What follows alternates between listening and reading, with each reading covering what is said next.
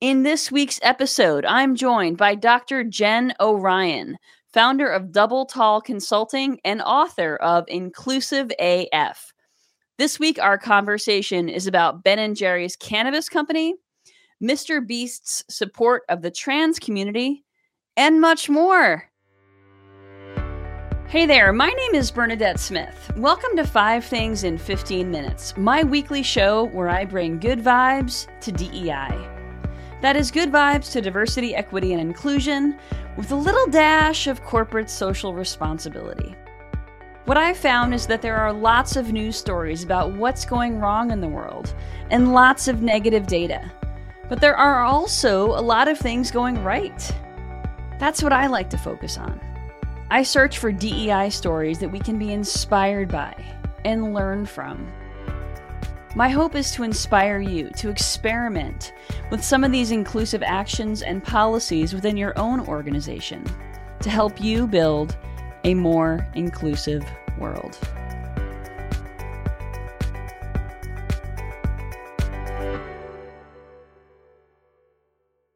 Jen, will you please uh, introduce yourself? Welcome to the show.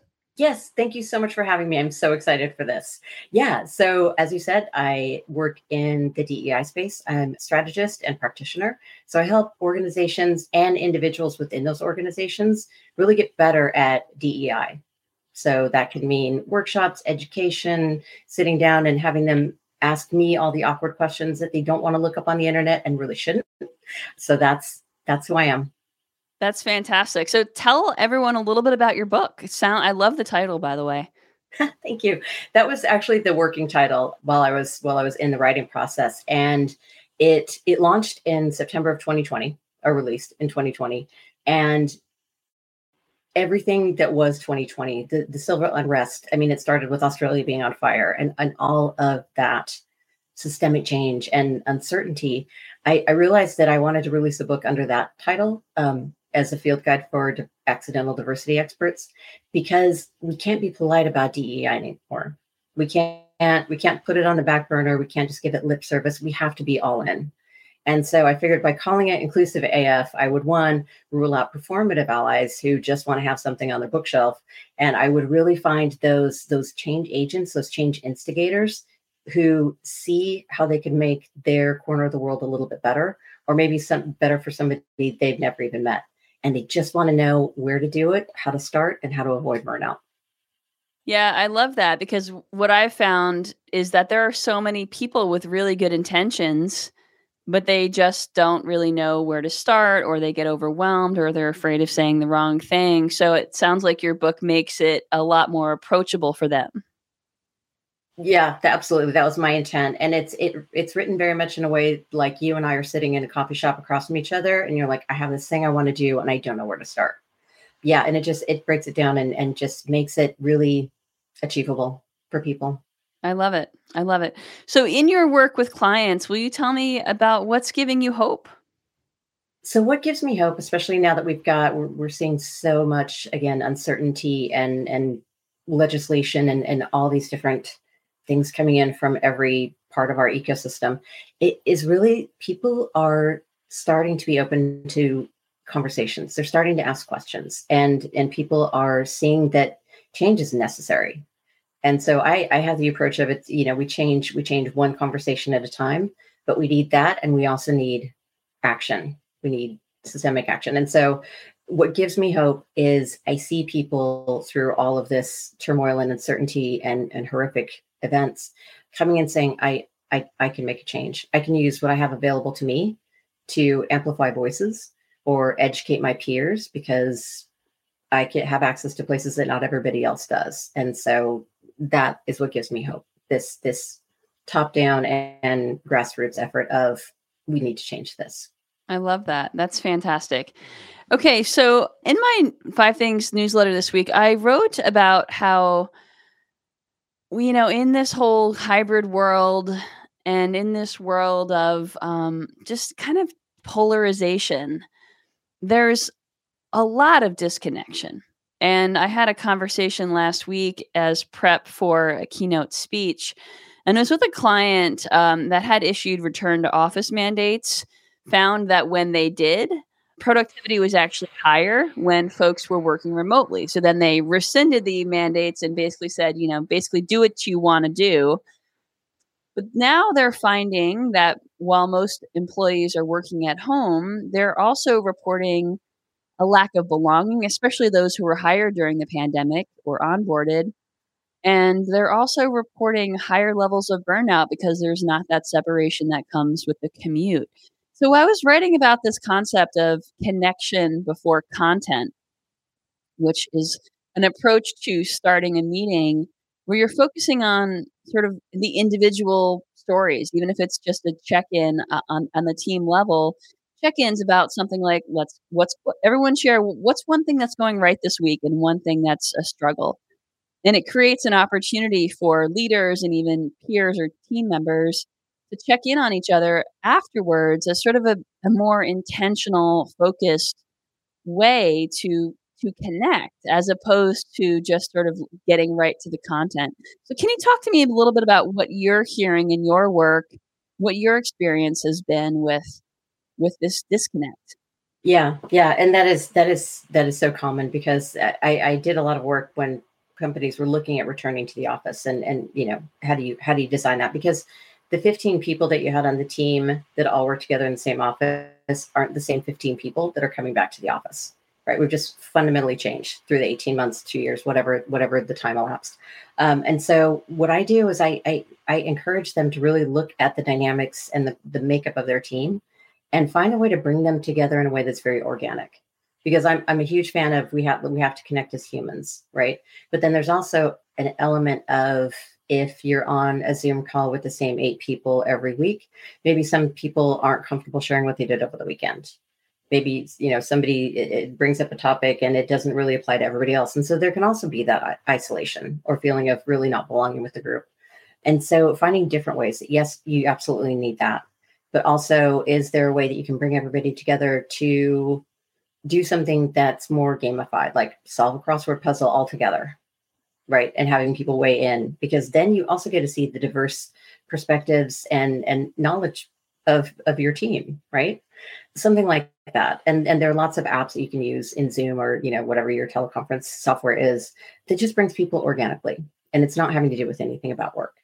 But the one thing that i caution is that in this rush to return to the office some companies are experiencing pressure to do we're also missing out on a huge employee base like there's so many people who uh, you know have are amazingly talented but they're largely ignored because they can't physically show up at a corporate space in seattle or denver or wherever the company is headquartered. So i i it, it's all about humanizing the process.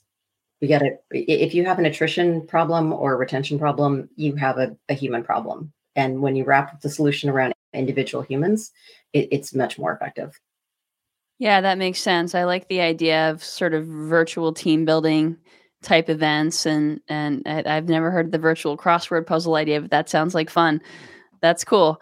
I like that. So and I think that that's really well said that if you have a retention problem, you have a human problem. That makes it makes a lot of sense and I think that will resonate with a lot of people. Interesting. Okay. So let's get into this week's good vibes. So, this month is Asian Pacific American Heritage Month. And because of that, Mattel is introducing a new Barbie doll based on Hollywood pioneer Anna May Wong. So, I've actually written about Barbie quite a bit in Five Things. And because Barbie is constantly showing us new ways to represent folks. Anna May Wong was the first Chinese American film star back in the early part of the 20th century. And her niece was actually involved in the creation of this Barbie doll and is helping keep her legacy alive. So it's just another form of representation. And I think Barbie, above all brands that I've seen, is particularly good at this. Yep, I would I would agree. I would put Barbie up there with um with Lego.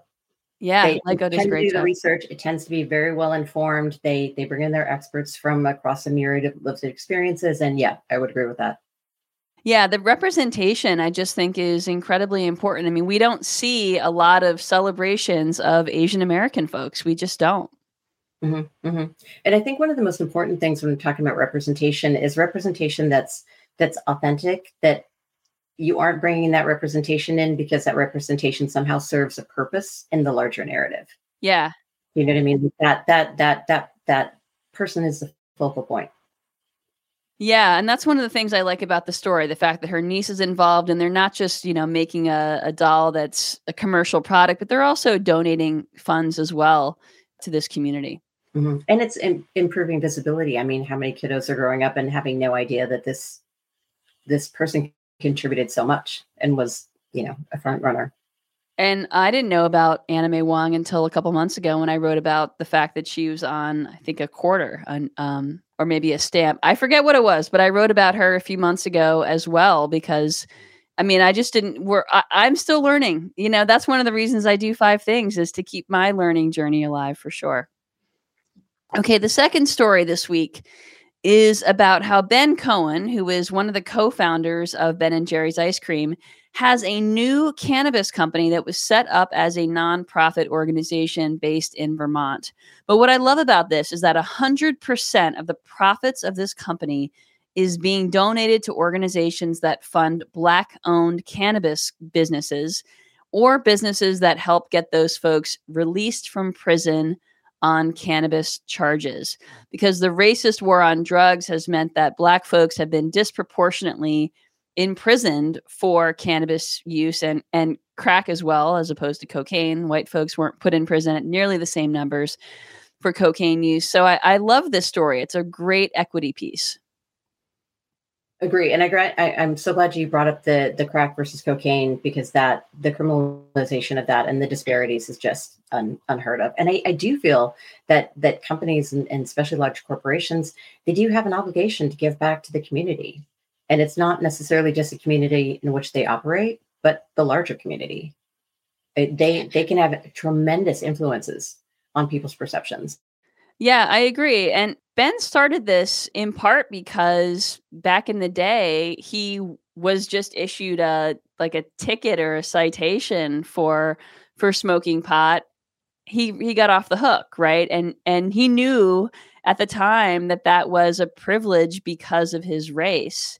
And he sort of mm-hmm. filed that away for you know use many years later when he started this company. And, and i have actually been in a similar situation personally which i've written about before but i think that it's just really important to kind of be aware of the privilege that comes with our race and and sort of the experiences we don't have to think about or suffer from mm-hmm. exactly and it, it it all it all lends into itself, right? So it's it's the economic inequalities and socioeconomic uh, level and what you have access to, right? So if you're doing cocaine and you're in your house in the middle of Beverly Hills, I don't know why I'm picking on Beverly Hills, but just we'll just go with it. Um, Austin, I don't know. Um, but if you're out in the middle of nowhere at your house doing cocaine, the police aren't going to bother you. It, if you happen to be driving a car with the taillight out, then you're going to get pulled over and that experience is going to be um, extremely risky for you and and who knows what right um, and so yeah it, it, it just the, the, disparities are are incredible and i think a lot of that really goes um, just not really well appreciated we don't acknowledge it as much when, when we talk about privilege or, or what we have access to what we have available well, when we acknowledge it, it means that uh, there can be some guilt, right? And I think a lot of us white folks don't like to feel guilty about our privilege, right? Yeah, I like to. Uh, I like to liken it like it's like pushing. It, it, it's re- it's a removal of friction. It's things that I don't have to think about because of how I look, and things I do have to think about because how I look, but it's very different. Do you know what I mean? Yep. Um, it's I liken it to like pushing a sled across the ice is very different than pushing it across shag carpeting. Sure. Absolutely. It, it just and I, I don't want to oversimplify, but for some reason that visual seems to click with the the older white men that I have had had the privilege of working through with this. Awesome. I love that one. Okay, so the third story this week is about YouTuber Mr. Beast, who is one of my son's favorite YouTubers. His name is Jimmy Donaldson.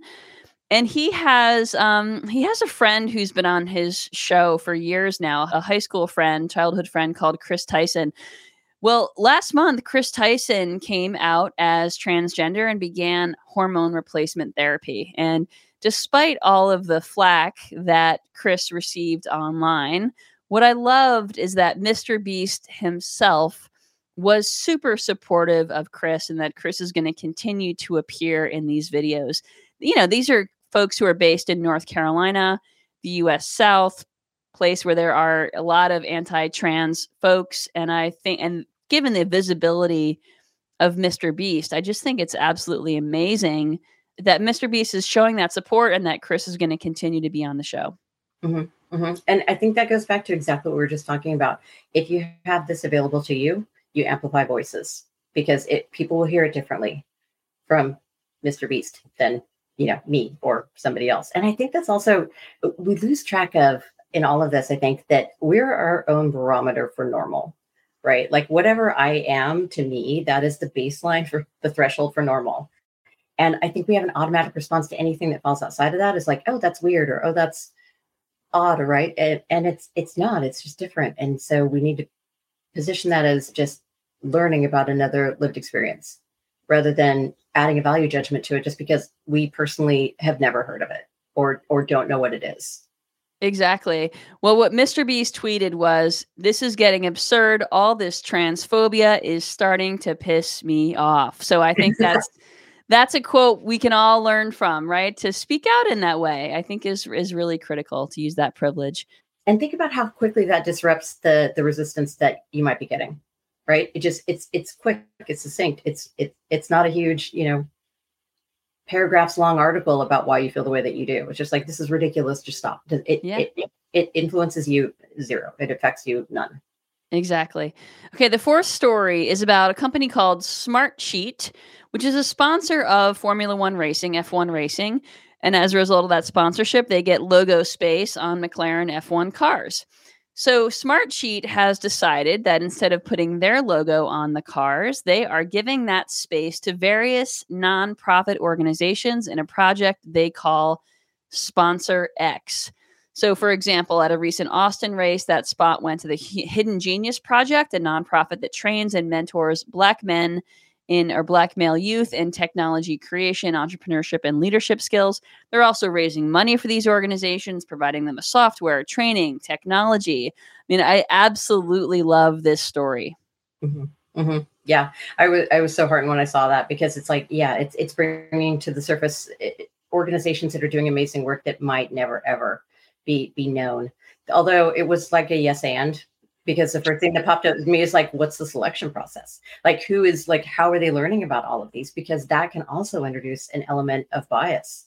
And, you know, and which one are we amplifying? And so, yeah, you know, I'm sure they have a diverse board of and very inclusive process. I'm sure they do. But if they don't, this is a reminder too. Or if you're not F1 and you're trying to do this yourself, just kind of be aware of anytime you can influence bias. Jen, all uh, longtime listeners or viewers of the show know that it's all it's always a yes and. all of these stories are a yes and. Yes, yes. It's all about it's all about the execution and the follow through. That's right. Um, okay, the fifth story this week comes from U.S. Representative Angie Craig from Minnesota, who became the first Congressperson to no longer require degrees to get a job in her legislative offices despite 70% of new jobs nationwide require degrees. Now, this is called the paper ceiling, and it disproportionately affects BIPOC folks who are less likely to have degrees due to systemic racism and discrimination. Yeah, and I have so many thoughts about this because I, it, I, so full disclosure, I spent the first 25 years of my career coming up in tech. And that was to get through the door, you had to have a bachelor's degree, preferably a master's for even the most uh, entry level positions. And I'm, I love that there's now, and I'm sure I'm just learning about it, that the paper ceiling because that is that is true. It, I mean, it just it it's one of those things. That it doesn't seem like a big deal if somebody is inside that environment, but it keeps the structure in place. Those rules keep the structure in place. Those rules keep the certain people that they want to have in these corporations. They, you know, some ambiguous gay. They um, that they they the structures in place to keep certain people there and certain people not there. And it's, yeah, I mean, it, just the lack of opportunity for all these amazingly talented human beings. It needs to be evaluated. Why are we asking for this? Yeah, and it's the first time I've actually heard the term the paper ceiling. Um, but I think it makes a lot of sense. And, you know, it, when there's such a a movement, and it is a movement to hire more diversity or to increase the representation, that one of the simplest things any organization can do is to remove degree requirements. Mm-hmm. And yet, 70% of new jobs still require them. So, I, I think I'm a big advocate of this. Well, and it also goes back to, um, you know, a couple generations ago, getting a college degree wasn't as prohibitively expensive as it is now.